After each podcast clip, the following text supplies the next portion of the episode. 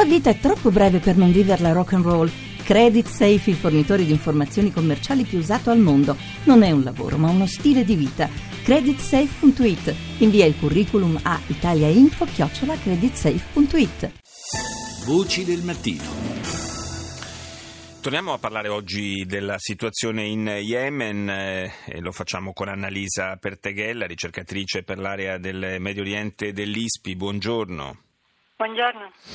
Eh, ci sono state notizie in queste ultime 24 ore abbastanza contraddittorie. Prima l'annuncio del segretario di Stato americano John Kerry, secondo il quale era stato raggiunto un eh, accordo per un cessate il fuoco, un accordo che eh, riguardava naturalmente le, le, milizie sciite, Houthi e eh, coinvolgeva anche l'Arabia Saudita, grande sponsor invece del governo di Aden. Poi la smentita del governo di Aden, abbiamo sentito prima eh, invece eh, la riaffermazione da parte degli Houthi. Insomma, che cosa sta succedendo? Si, si apre qualche spiraglio di pace per lo Yemen oppure no? Ma eh, sembrerebbe aprirsi, ma eh, come abbiamo appunto visto nelle ore successive all'annuncio di Kerry, sembra anche altrettanto rapidamente richiudersi perché eh, diciamo che questa era un po' l'ultima, l'ultima, chiamata per un processo di pace condiviso, perché tra due mesi a Washington si insederà un nuovo presidente e nessuno in questo momento sa eh, sa dire che cosa potrà succedere. Eh, la, la, la, sponsorship degli Stati Uniti del segretario Kerry è indispensabile per portare a unità tutte le voci eh, che combattono in Yemen e eh,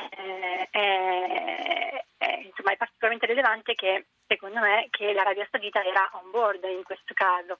L'Arabia Saudita è l'attore maggiormente coinvolto in questo momento in Yemen ed è l'attore che insieme alla popolazione civile eh, maggiormente ne risente perché è una guerra che è diventata molto costosa, difficilmente sostenibile Ricordiamo che siamo ancora in un periodo di eh, bassi prezzi del, del, petrolio, per cui l'Arabia Saudita si sta letteralmente svelando per tenere in piedi l'azione militare in Yemen. E con Quindi risultati anche sul piano militare tutto sommato modesti, va detto. Esatto. Al di là, esatto. Al di là esatto. dei, delle molte vittime civili che i bombardamenti hanno fatto in questi mesi.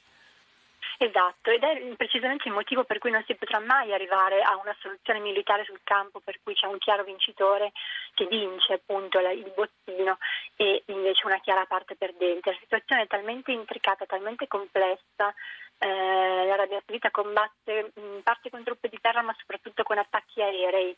Eh, sul terreno invece ci sono appunto le milizie UTI che sono fortemente addestrate alla, alla guerriglia, quindi è molto difficile eh, e lo stanno bene mh, anche gli Stati Uniti per dire che, sono, che stanno sanguinando i mirati, è molto difficile eh, sradicare questi movimenti, per cui bisognerà per forza arrivare a una soluzione negoziata perché sul terreno non si può continuare così a meno che eh, a un certo punto non finiscano tutti i guerrieri, ma la vedo difficile.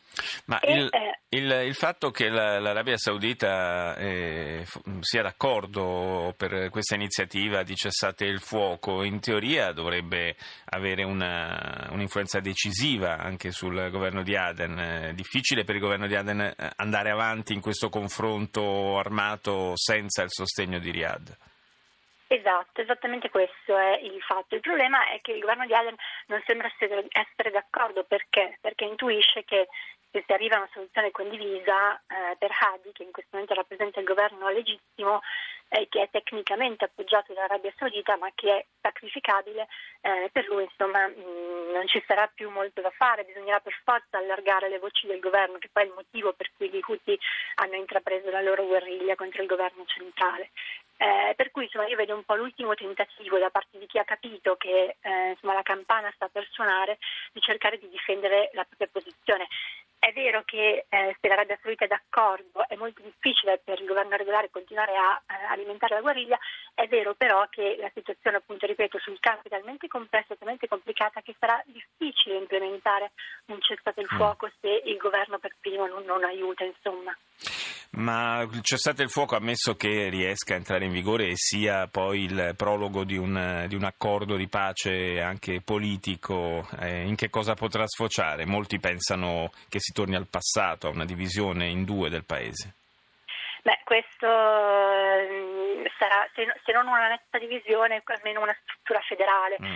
Eh, insomma, già si parla di un, da anni ormai, da, di, anche nei colloqui in Kuwait, si parla di una struttura eh, sei, federale a sei regioni.